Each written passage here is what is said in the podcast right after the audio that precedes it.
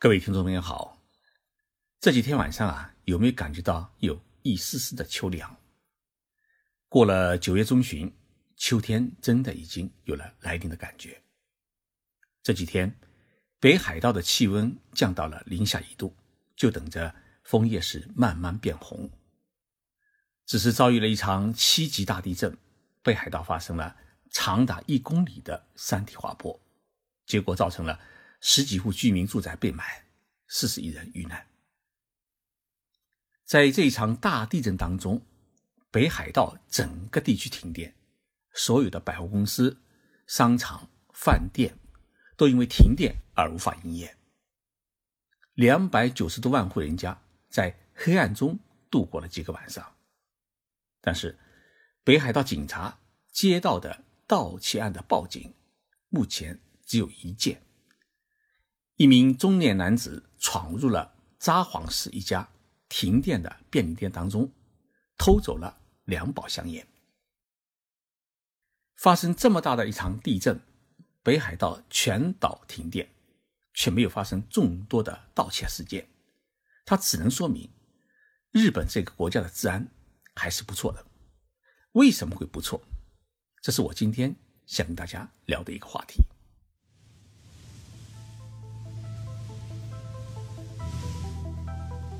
任你波涛汹涌，我自静静到来。静说日本，冷静才能说出真相。我是徐宁波，在东京给各位讲述日本故事。联合国教科文组织公布过一个全世界安全系数最高国家的排行榜。这个排行榜显示啊，加盟联合国的全世界一百九十六个国家当中。每十万人的命案的发生率，日本只有零点三，是全世界比例最低的一个国家，而美国呢却达到了四点零。我们再来看一组数据，日本警察厅于今年的七月二十四号发布了二零一八年度警察白皮书。白皮书指出，日本在二零一七年，他共查处的刑事犯罪案件是九十一万件。这个数字呢，比刑事犯罪案件最多的2002年减少了三分之一。减少最多的是街头的犯罪案，减幅是高达百分之三十。同时，2017年度全国自行车的失窃案也减少了百分之十四。但是呢，新的犯罪形态也开始抬头，比如说啊，像跟踪狂啊、网络犯罪啊。电信诈骗案啊，都成了日本治安的一种新的课题。虽然我们看到一亿两千七百万人口的日本，一年也要发生九十一万件的刑事案，但是我们必须明白，在日本，偷一辆自行车、偷一部手机，都属于刑事案件，都会直接被逮捕，而不是教育几句了事的事情。那么，日本老百姓是不是感受到自己国家是一个安全的国家呢？日本内阁府实施过一次有关社会治安的民意调查，这项调查结果显示，百分之八十的日本国民认为日本是一个能够令人安心居住、安心生活的国家。日本的刑事犯罪率，它之所以能够创下半个多世纪以来最低纪录，日本能够成为一个世界最安全的国家，我觉得一个很重要的原因是。日本国民的这种自律的精神，它比较强。什么事情可以做，什么事情不可以做，日本是从幼儿园开始就进行这样的教育。因此呢，国民从小就善于对自己的行为进行约束，有一种很好的自律的精神。那么，这种自我约束和自律，它会具体体现在生活的方方面面。比如说啊，我们在东京的街头是看不到日本人打架。也很少听到日本人是对骂，遇到碰撞一般都是各自道歉，匆匆告别，似乎日本人没有闲工夫留下来吵架。第二呢，日本人的法律意识他比较强。日本人父母啊，从小教育孩子是两句话：第一，你不能说谎；第二，不能拿别人东西。所以呢，偷盗在日本是一件十分可耻的事情。因此呢。日本的小偷小摸事件相对来说就比较少。我们经常在日本的餐厅里面看到，日本人习惯于使用手机或者挎包占位，甚至用钱包来占位。上厕所的时候啊，也很少会把包带在身边，一般呢都是放在餐厅的椅子上面。为什么日本人有这么大胆子，敢把这些贵重东西放在桌子上面离开呢？原因很简单，因为日本人没有胆量去偷，一伸手就是犯罪。没有任何便捷的理由。第三，日本警察对于一起案件的定罪，它不是以金额大小来定罪，而是以性质来定罪。我给大家来讲两个故事。日本岛根县警察署啊，前几天发了个消息，说在九月三号啊，一名六十四岁的男子进入了当地的一家医院的厕所，偷走了一卷卫生纸。警方根据报警和厕所外面的一个监控录像显示，对这名男子进行了行李检查，结果从他随身所带的包里面发现了这一卷卫生纸。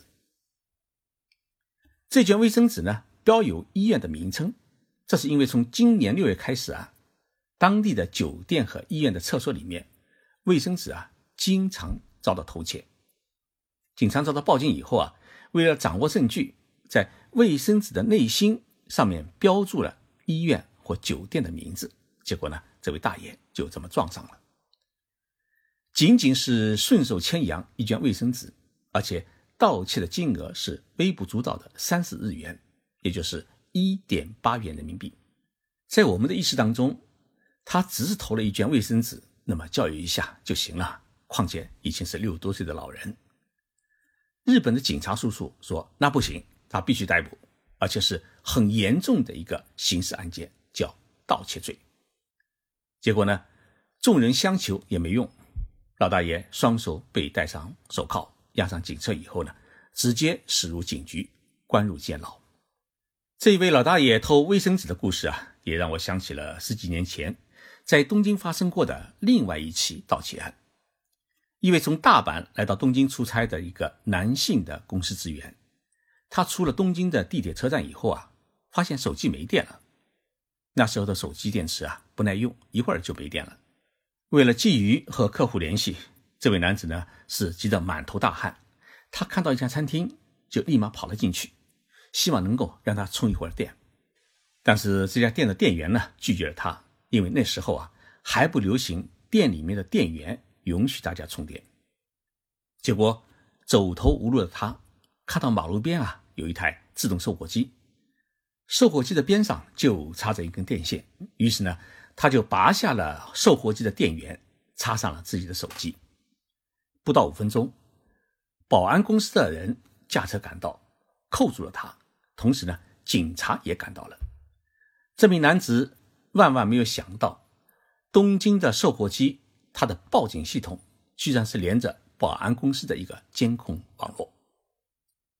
警察把他算了一笔账，你刚才充电十分钟，盗取的电力折合电费的话是十日元，那么十日元是多少钱呢？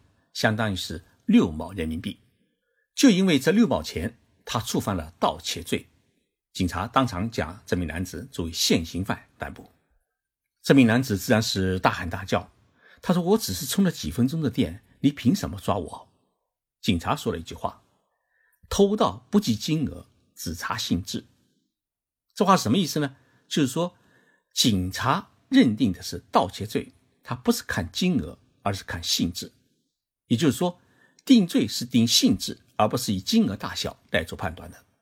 因此呢，拿了一卷卫生纸，充了几分钟的电，在超市里面拿着面包，也许在一些人的眼睛里面，它不算是什么犯罪，只是品质问题。教育几句呢？就可结束，但是在日本呢，是属于正儿八经的犯罪。日本社会治安良好的第四个原因，是因为犯罪的成本太高。譬如刚才我说到一卷卫生纸和充电的案件，就区区几毛钱被扣上了盗窃罪的帽子。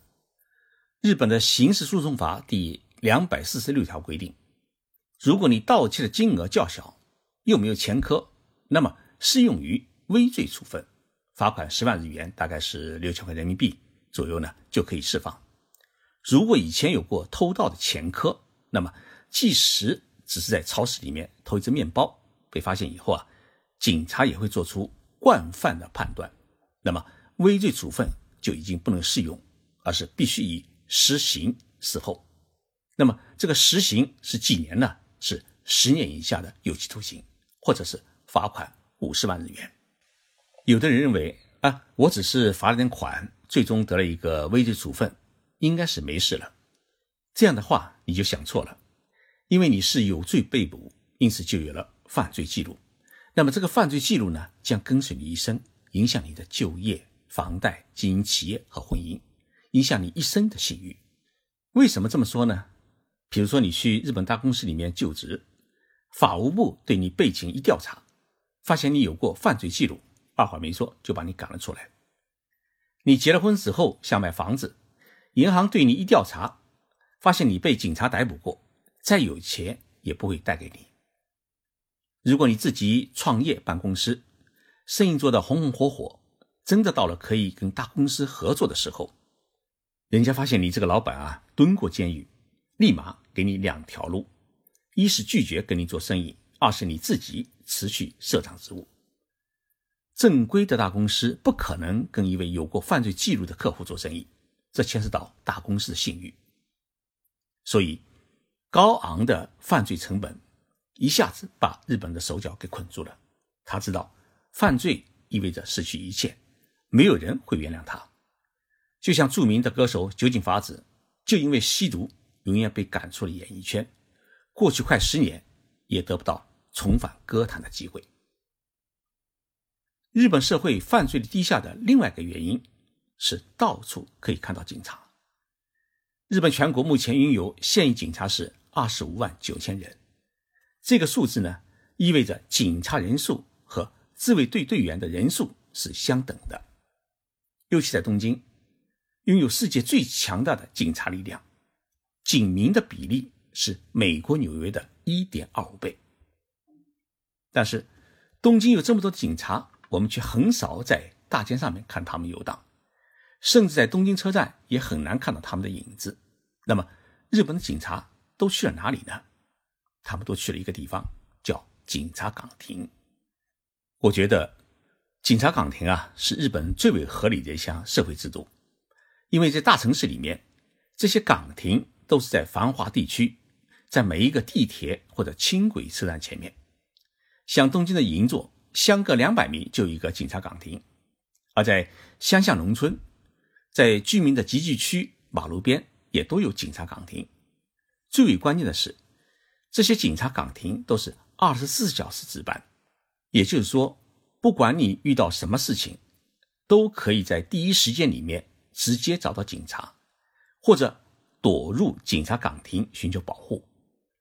而到了晚上，这些岗亭的警察呢，都会轮流的骑着自行车去大街小巷里面巡逻。